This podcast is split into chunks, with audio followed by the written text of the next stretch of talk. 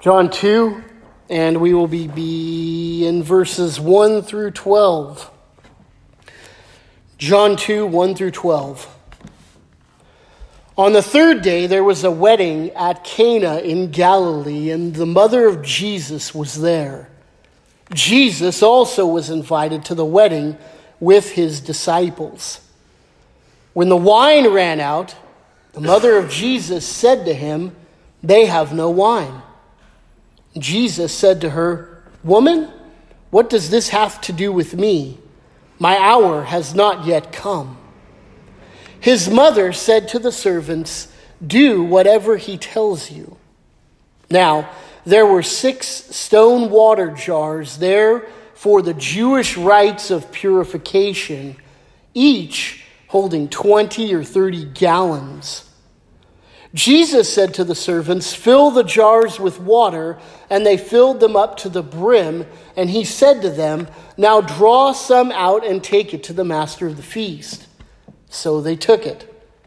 When the master of the feast tasted the water, now become wine, and did not know where it came from, though the servants who had drawn the water knew, the master of the feast called the bridegroom and said to him, Everyone serves the good wine first, and when people have drunk freely, then the poor wine. But you have kept the good wine until now.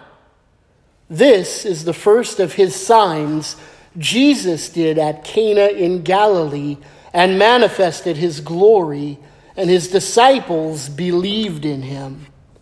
After this, he went down to Capernaum with his mother and his brothers and his disciples and stayed there for a few days. Lord, as we get into the text of your word here, we pray that we would, having sung your praises and given you glory and called ourselves here to worship, that we would be prepared to hear from you, both in our mind and in our heart, Lord that our emotions as well as our intellect would be stirred up right now as we prepare to hear from your word. I pray that what we hear from your text here today would be something that resonates within our souls and that it gives us great joy and pride to be one of your children, Lord. Because if that's the place where we're going to self identify as a place of pride, it should be that we are your children, that you have called us according to your purpose.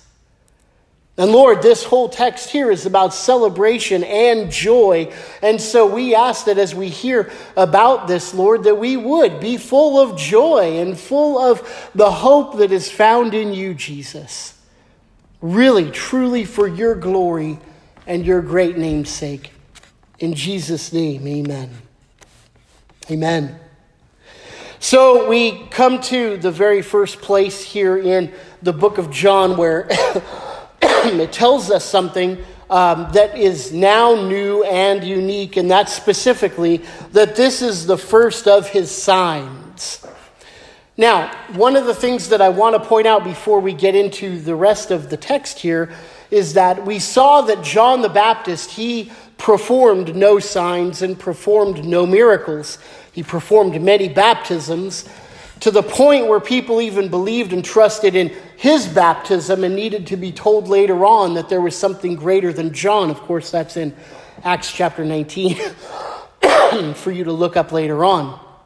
But here is the first of his signs. Now, it takes place after both his baptism and his temptation.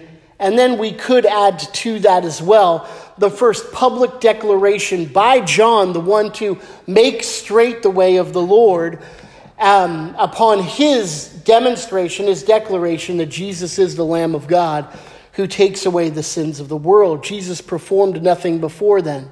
First of all, that means there's no childhood miracles, right? You have these spurious gospels that are out there that will have things like Jesus saw a little bird that fell out of the tree and you know his tender sweet little boy heart went over there and boop and gave life back to this little bird or something along those lines. And we would say no to that.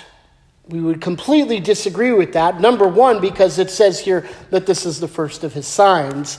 But number two, the point of the signs, the very point of them, is to demonstrate the work that he is doing as Messiah.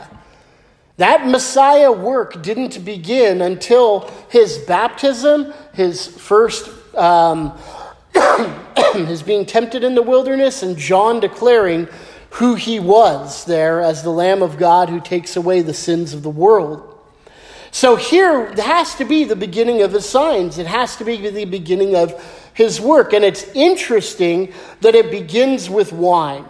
Now, I have read several different, many commentaries on this, and there is much division about this particular issue.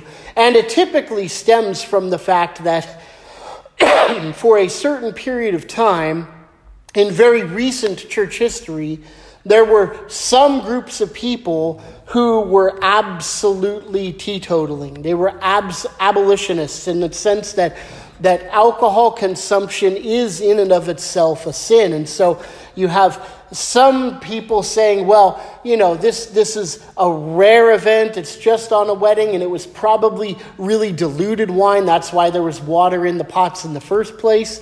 All the way to the one guy who said, that there's no way that Jesus turned all of those pots into wine. What actually happened is the one glass that was drawn and given to the bridegroom, or pardon me, the, the host of the feast, that's the only thing that turned into wine. And it was a judgment because they were drinking wine. And of course, those are absolutely laughable and absurd interpretations of this text. Why? Why is that? How so? Well, Number one, wine in biblical days, and it sometimes was kind of diluted and sometimes it wasn't. We can't make a case that they walked around with grape paste that they would just put a little bit of water in and mix it up and they called that wine because there's many prohibitions in scripture against being drunk with wine so therefore wine was indeed something that would get you drunk but it was also a staple and it was a staple in many more ways than we have here in America. We would say, you know, a staple for us to drink might be things like milk and water, right? Those things are typically what anybody in America is going to have in their refrigerator milk and water. Well, wine would have been something as a staple like that. You can find this in many scriptural passages Genesis chapter 14 and Nehemiah chapter 5, verse 18. There's this, it just, you pass right by it if you don't notice it. But it was about the provision of wine to the people who were working. And it was just understood yeah, as you're working, you're going to be provided for, and wine is right there included in the list of things that are going to be provided. So it's in passing, and because it's in passing like that, it's not intended for you to take notice and go, whoa, they had wine just given to them like that.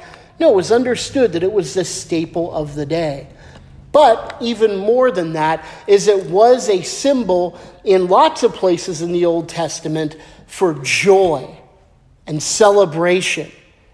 There are several places we can look to. Psalm 104, let's look at a couple of these passages here.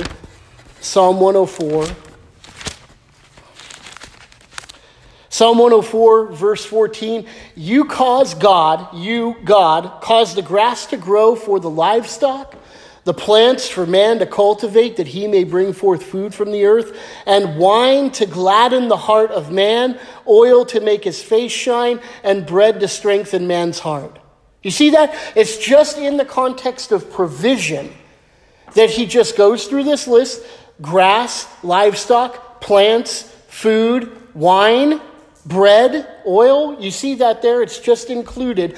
But what it talks about in terms of it being a staple, but it also says that wine gladdens the heart of men. And this is clearly in a positive context. The psalmist is praising God for his provision of wine, something that gladdens the heart of man. There are a couple other passages that we could look at, but let me just give you a few. Judges chapter 9, verse 13, if you're taking notes. and then Ecclesiastes chapter 10, says a couple of things in a similar vein. See, this was given not only as a staple, something that was on hand that you would drink. Water wasn't always the best thing to drink. You wouldn't carry around milk with you, that'd go bad far too quick. So, wine was the staple of the day, and it was also a symbol of joy. Interesting. There's a messianic expectation in Scripture that wine would flow freely in times of the Messiah. Now, this is something that over the recent years in my study of Scripture, I've begun realizing more and more. And it's something that for many years I would, would have thought there's no way that that's literal. That has to be some kind of metaphor. It has to be, you know, some kind of other way of thinking. But not so much. In fact, let's go all the way back. This is a point where I want to look at several passages of Scripture, but all the way back to Genesis. Right? You know Genesis chapter 47 there, and four, pardon me, 49 is a text where Jacob is blessing his 12 sons, the 12 tribes of Israel. And specifically, we want to look at the prophecy that's given in this blessing to Judah. It begins in verse 8 of chapter 49. And he says, Judah, your brothers shall praise you. Your hand shall be on the neck of your enemies. Your father's sons shall bow down before you. Judah is a lion's cub. From the prey, my son, you have gone up. He stooped down, he crouched as a lion, and as a lioness who dares to rouse him. The scepter shall not depart from Judah, nor the ruler's staff from between his feet, until tribute comes to him and to him shall be the obedience of the peoples. Binding a foal to the vine, and donkey's colt to the choice vine. He has washed his garments in wine, and his vesture in the blood of grapes. His eyes are darker than wine, and his teeth whiter than milk. So here you have Judah and we know that Jesus is the lion of the tribe of Judah. He is the Messiah who has come from this tribe of Judah. And so when we read about this prophecy of Judah, we should take note, especially when we're pointed to the fact that the scepter won't depart from Judah, that this is messianic. And here in this messianic bit, we find the fact that the vine is, and specifically wine is something that is all over him. It's something that points to the fact of his, how do we want to say it? His exuberance in his ability to provide, it's his exuberance in his celebration for him being the king. He is robed, as it were, in wine. That's the whole point of this here. His clothes are completely covered. It. It's as if he was covered in blood coming back from battle, but instead of blood, it's wine, which is obviously something that has been throughout Scripture uh, an item of celebration, as we've seen. But look with me at several other texts Isaiah 25. Isaiah chapter 25. Isaiah 25. beginning in verse 6 On this mountain of the Lord of hosts will make for all peoples a feast of rich food, a feast of well aged wine, of rich food full of marrow, and aged wine well refined. And then you skip down to verse 8 He will swallow up death forever, and the Lord God will wipe away tears from all faces, and the reproach of his people will be taken away from all the earth, for the Lord has spoken. And then on we can go from there. But clearly, this text is messianic, and one of the messianic blessings that's going to be ushered in with this great feast is a feast full of celebration and wine. In Jeremiah, chapter 31. Jeremiah chapter 31, beginning in verse 10. Hear the word of the Lord, O nations. Declare it to the coastlands far away. Say, He who scattered Israel will gather him back. He will gather him as a shepherd keeps his flock. for the Lord has ransomed Jacob and redeemed him from hands too strong for him. They shall come and sing aloud on the height of Zion, and they shall be radiant over the goodness of the Lord, over the grain, the wine, and the oil, over the young of the flock and the herd. Their life shall be watered like a watered garden. They shall languish no more. Then shall the young women rejoice and dance, and the young men who are old shall be merry.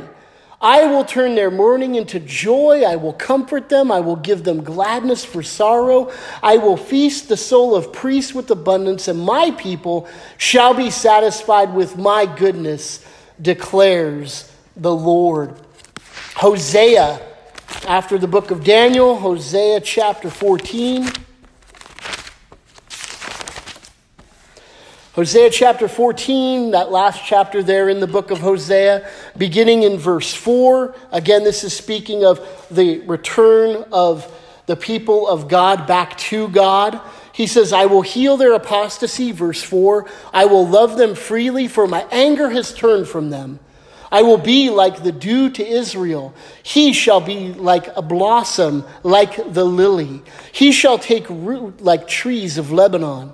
His shoots shall spread out, his beauty shall be like the olive, and his fragrance like that of Lebanon. They shall return and dwell beneath my shadow. They shall flourish like the grain. They shall blossom like the vine. Their fame shall be like the wine of Lebanon. O Ephraim, what have I to do with idols? It is I who answer and look after you. I am like an evergreen cypress. From, he, from me comes your fruit. Whoever is wise, let him understand these things. Whoever is discerning, let him know them. For the ways of the Lord are upright, pardon me, are right, and the upright walk in them, but the tr- transgressors stumble in them.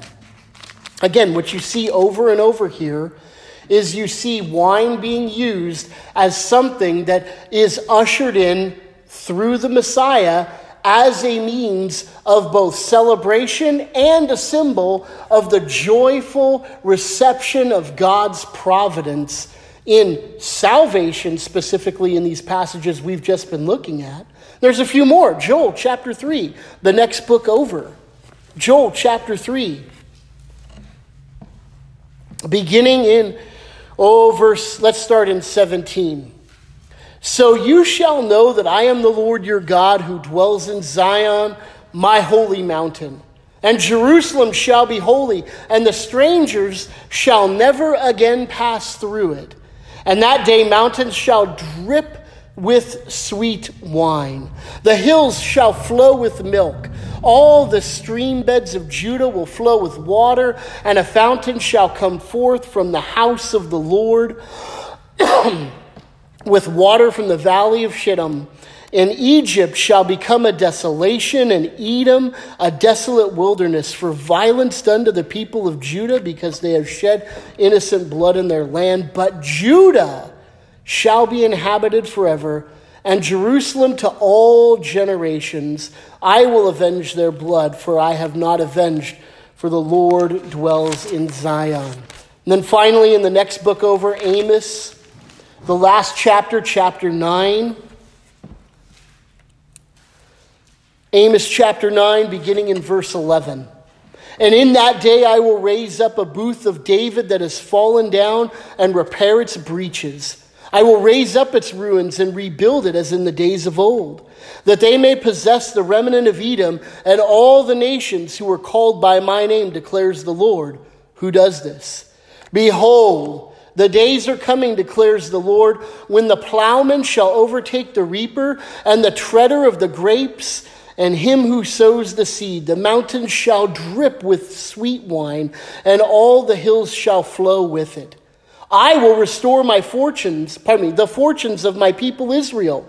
They shall rebuild the ruined cities and inhabit them. They shall plant vineyards and drink of their wine. They will make of gardens and eat the fruit thereof. I will plant them in their land, and they shall never again be uprooted out of the land that I have given them, says the Lord your God. Now, you might say to yourself, Self, why do we spend so much time on these Old Testament passages?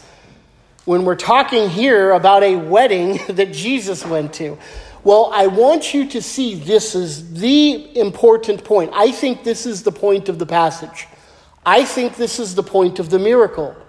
I think this is the point of the sign. Jesus' first sign is he is fulfilling the messianic expectation that the nation of Israel had, and he's doing it with the symbol of joy and celebration rather than doing it with a symbol of wrath and judgment. There's a reason why the withering of the fig tree happens at the end of Jesus' ministry. Because that is a symbol of the national population of Israel, their rejection of the Messiah, and they're going to be inevitably removed from the land. That is a prophetic curse on the nation of Israel. But Jesus doesn't begin his ministry with that. He begins his ministry with joy. He begins his ministry with celebration. He begins his ministry, as it were, saying, I am the great provider, and I'm the one who should bring the very thing to your soul that nothing else has brought. Judaism was depleted at this point. The condemnation comes clear in Matthew chapter 22 when he goes through and says, You tithe of your mint and your cumin. You stand up and you proclaim these wonderful things. You toot your little horns. You drop the money in the clinker. And you know, you are nothing but whitewashed tombs. If there's a symbol of Judaism in this passage, it's the empty six stone water jugs. And I would argue, by extension, there are no other religious systems out there that are anything but depleted, anything but unsatisfying, anything but frustrating when you get down to it because nothing can ever be accomplished in terms of salvation in these other systems. Jesus comes in, Jesus' establishment of his messianic reign is I am the great provider of everything that could possibly ever bring you joy and celebration, and those messianic expectations that you had in me are completely and totally fulfilled in me in absolute abundance. And I'm going to show you that's the point of what he's getting at here. So let's get back into the text in John chapter 2. They go to a wedding, and Jesus was also invited to the wedding with his disciples.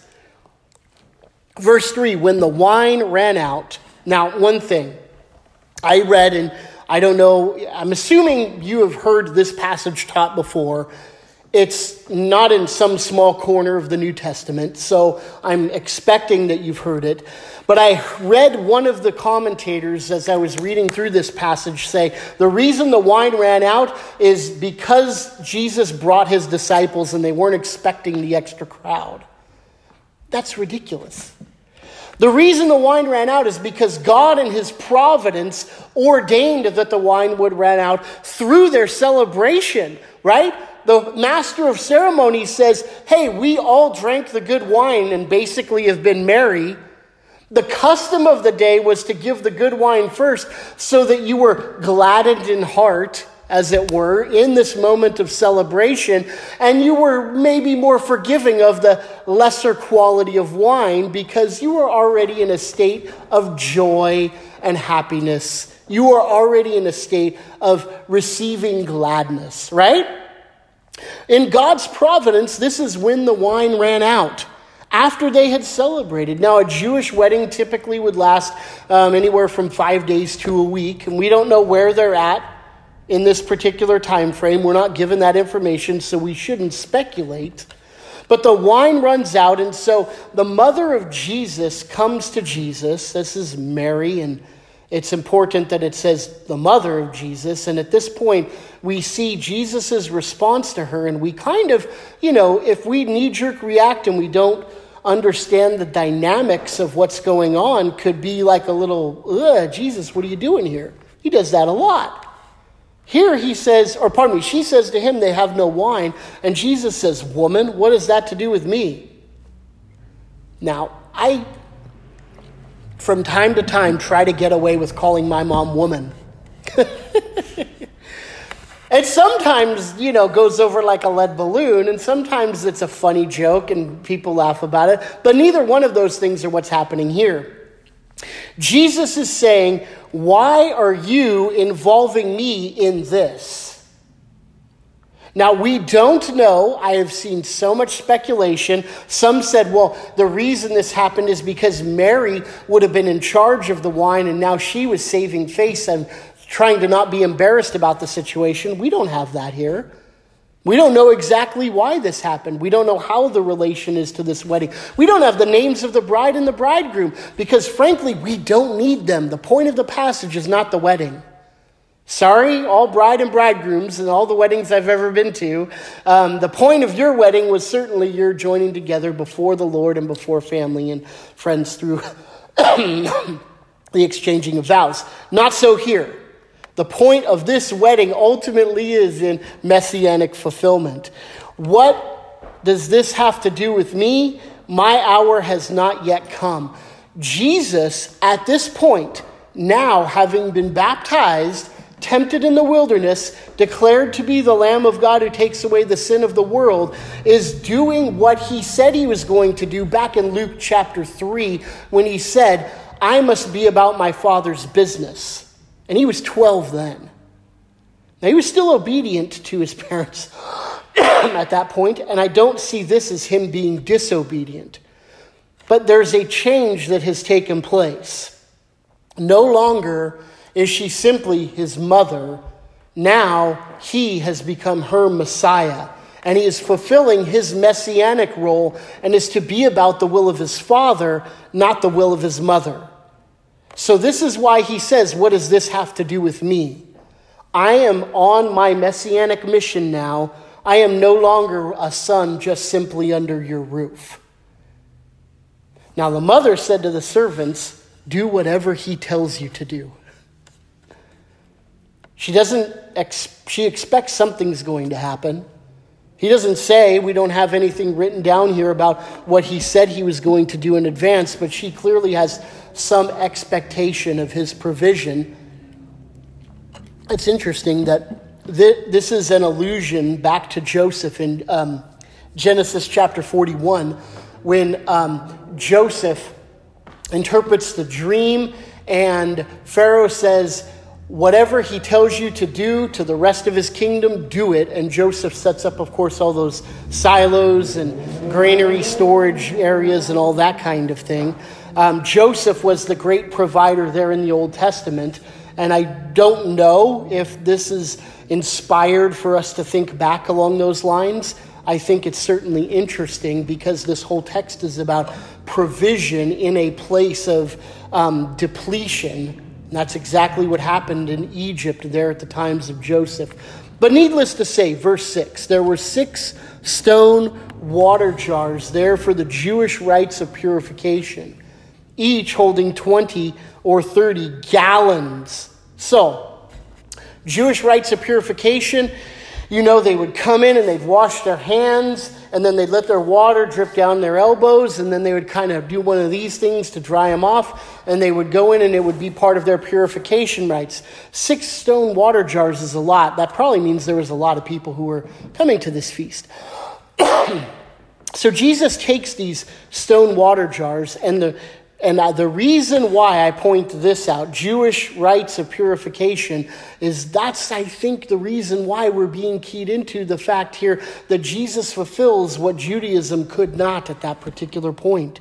And so he takes these water pots that were for these purification rites and he says, to the servants, fill these jars with water. And so they filled them up to the brim. I imagine in my own mind and as I read the Bible existentially, right, trying to put myself in the nitty and gritty of the text, that they were filling them up and Jesus is just like more, more, more, kind of along the lines of Elijah and the prophets of, you know, uh, of Baal there on Mount Carmel, where he says, you know, keep soaking that thing with water, that altar, soak it, so, you know, build a trough around it, heck, just let the water flow from it, and then fire comes down from the sky. That's what I pictured. Just water coming out of the top. They're completely filled all the way up. And now he says, draw some out and take it to the master of the feast. So they took it. now, stop right there for just a second. We don't know exactly when the water was changed to wine that again reading the commentaries there's all manner of speculation. That when they pulled the water out it was actually still water but as they were walking it turned to wine. Or as jude picked it up and drank it it turned to wine in his gullet. Or it was actually the whole pots that turned into wine. We're not told. And you know what? I don't think we need to be told. It doesn't matter when it took place. It matters that it took place. Following me so let's not speculate where there isn't speculation. I mean, it's fun to get yourself into the text and kind of experience it. But when we try to make points that there aren't points being made in Scripture, that's what we want to be careful of avoiding. So the master of the feast, he tasted the water that had become wine, and he didn't know where it came from, but the servants who had drawn the water knew. The master of the feast called the bridegroom and said to him, Everyone serves the good wine first, and when the people have drunk freely, then the poor wine. But you have kept the good wine until now.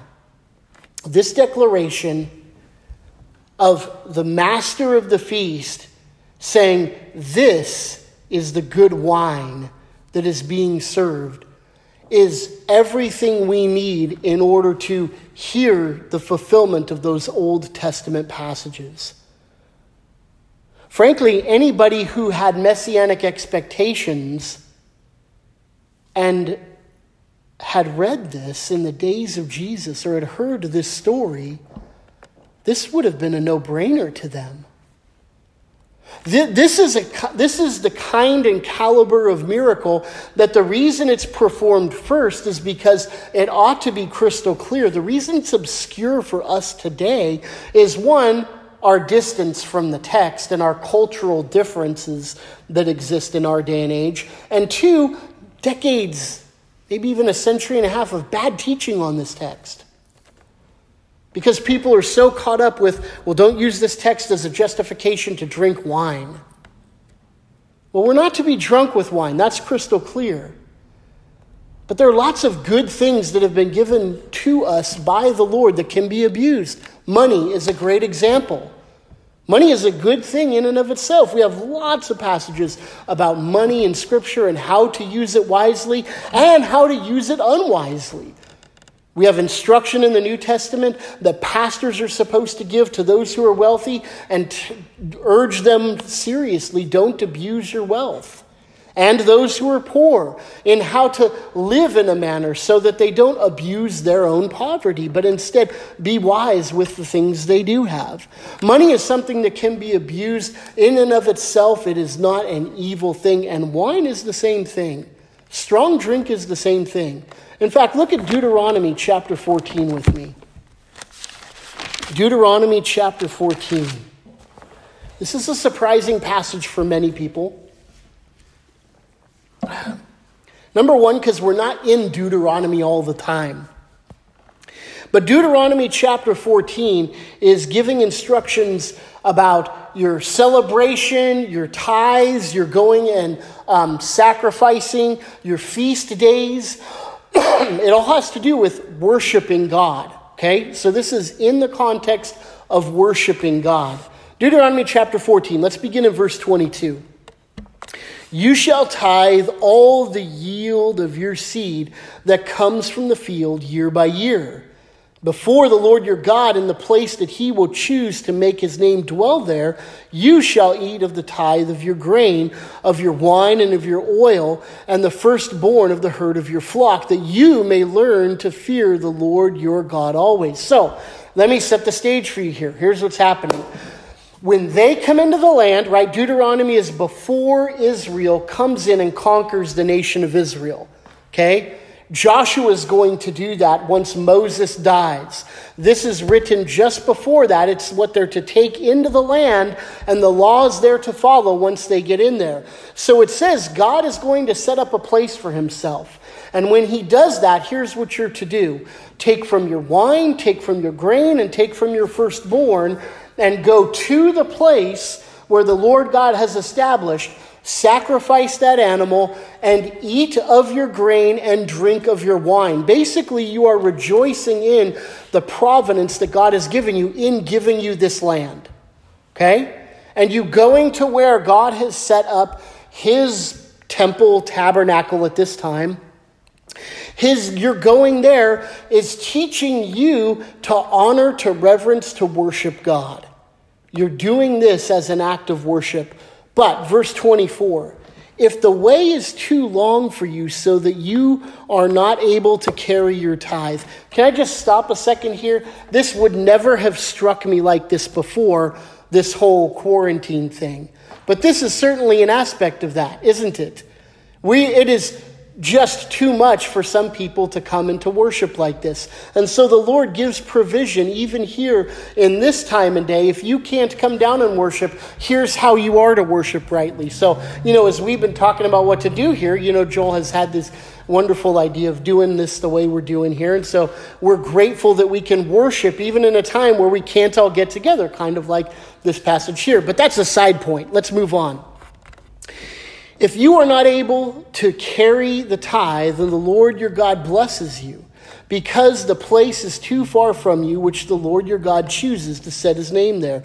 Then you shall turn it to money, the grain, the animal, the whatever it is, you turn that to money. Then bind up the money in your hand and go to the place that your Lord God chooses and spend the money for whatever you desire oxen or sheep or wine or strong drink, whatever your appetite craves, you shall eat it there before the Lord your God and rejoice, you and your whole household, and you shall not neglect the Levite who is within the towns, for he has no portion or inheritance with you. So you hear that there. What he commands you to do in this time of rejoicing is to take whatever it was you were going to bring, sell it, take the money, and buy whatever your heart desires in order to celebrate. And he includes in that list wine and strong drink. He intends for you to celebrate and to rejoice. Wine, although fermentation, we might look back and say, well, it's because of the fall, it's because, you know, it's breaking down and this kind of thing. Well, the Lord certainly understood that. Didn't happen all of a sudden. He's like, oh, I got to redeem this somehow, some way along the line. No, it has always been throughout history a symbol of celebration and joy that, yes, can be abused, but however, we are to use it and use it wisely and rightly. And I still believe we're to use it even in the context of our worship. We have wine here that we're going to partake of communion, not grape juice. And we believe that's because this is what the Lord has instituted and what the Lord has consecrated, and that we don't have the ability, the wisdom to be able to say, well, we know better now. I think the Lord knew exactly what he was doing in that day and age. And if he'd intended communion or celebration to be in any other ways and means, we could certainly have clear instruction of it. So the whole point of this text is not a abstinence text. It's not a uh, what Tito, this, the whole point of it is, is that Jesus Christ fulfilled the messianic expectation of the joy and the celebration that will come when he arrives to fulfill his ministry. And wine was one of the great and understood biblical symbols of that. I mean, we have huge passages here Isaiah, Jeremiah, Hosea, Joel, Amos. These aren't like, again, hidden in a corner. This is Obadiah, right? Nahum, you know, Habakkuk. I mean, those are good passages, but these are big books still. These are all of them is vital, but this is not in a corner. The whole messianic anticipation of Jesus coming. So the first sign he did in Cana of Galilee manifested his glory. And his disciples believed in him. Those are huge phrases as we close. Those are huge comments to make that him turning water into wine manifested his glory. And some will say, well, his glory was manifested in that he changed one elemental object into a completely different compound. Oh, okay, but if that's all it is, he could have done that with anything. The, the point of him doing it here, you see, has this massive messianic hope involved in it. And therefore, his glory is manifested not in the fact Jesus can change an element, you know, one compound into another just by his sheer word. That's great. And don't get me wrong, I'm not minimizing that he can do that. But the point is so much greater than that. The point is, is that he can do that because he's the Messiah. Because he's God, because he is the one who has come to provide all the satisfaction that Judaism could not provide. And in doing this, notice what happens. His disciples believed in him. They'd already heard messages that he was going to say. Remember last week we saw Nathanael sitting under the tree, and Jesus said to him, You're amazed that I said I saw you sitting under the tree? Wait till you see what's coming up, buddy. And this is one of the first things that happened, this amazing miracle that they certainly would have understood as messianic. And therefore, his disciples believed in him. They believed him because of the words that were spoken about him. They believed him because of the words he was saying out of himself. And they believed in him because of the sign's sake. We're going to see as we go through the book of the, uh, the John, as we go through the book of John, that there is this threefold witnessing that's going to happen. Jesus is going to talk extensively about it in John chapter 5. But here we see the beautiful manifestation of Jesus being the Messiah on display for his very first miracle that he performs. And we shouldn't be at all surprised. We shouldn't be at all taken back. We shouldn't blush as we read this text. We should embrace it and be so thankful that the Lord is not only the great Messiah who changes water into wine, but he is the great Messiah who brings joy, who brings satisfaction, who brings celebration when no other thing possibly can. Nothing in this world, no other person, no other being, no other work, nothing but the name of Jesus Christ is going to be that which satisfies our souls now or ever. Praise God. Father, we love you and we thank you for this great and glorious truth that we find here in this text that you have sent your Son to be this great and glorious fulfillment of all of these messianic promises and anticipations that people had, and that we shouldn't be surprised at all, Lord, that you are the great fulfillment of these things. We're not, Lord, and we look at this text, and I thank you, Lord, for the clear understanding of it. I pray that as we think through these things the rest of this week, that our hearts would be stirred with this joy, with this celebration, with the satisfaction that you do provide everything that our hearts long for, that nothing else in this world, nothing else that's promised to us could ever provide.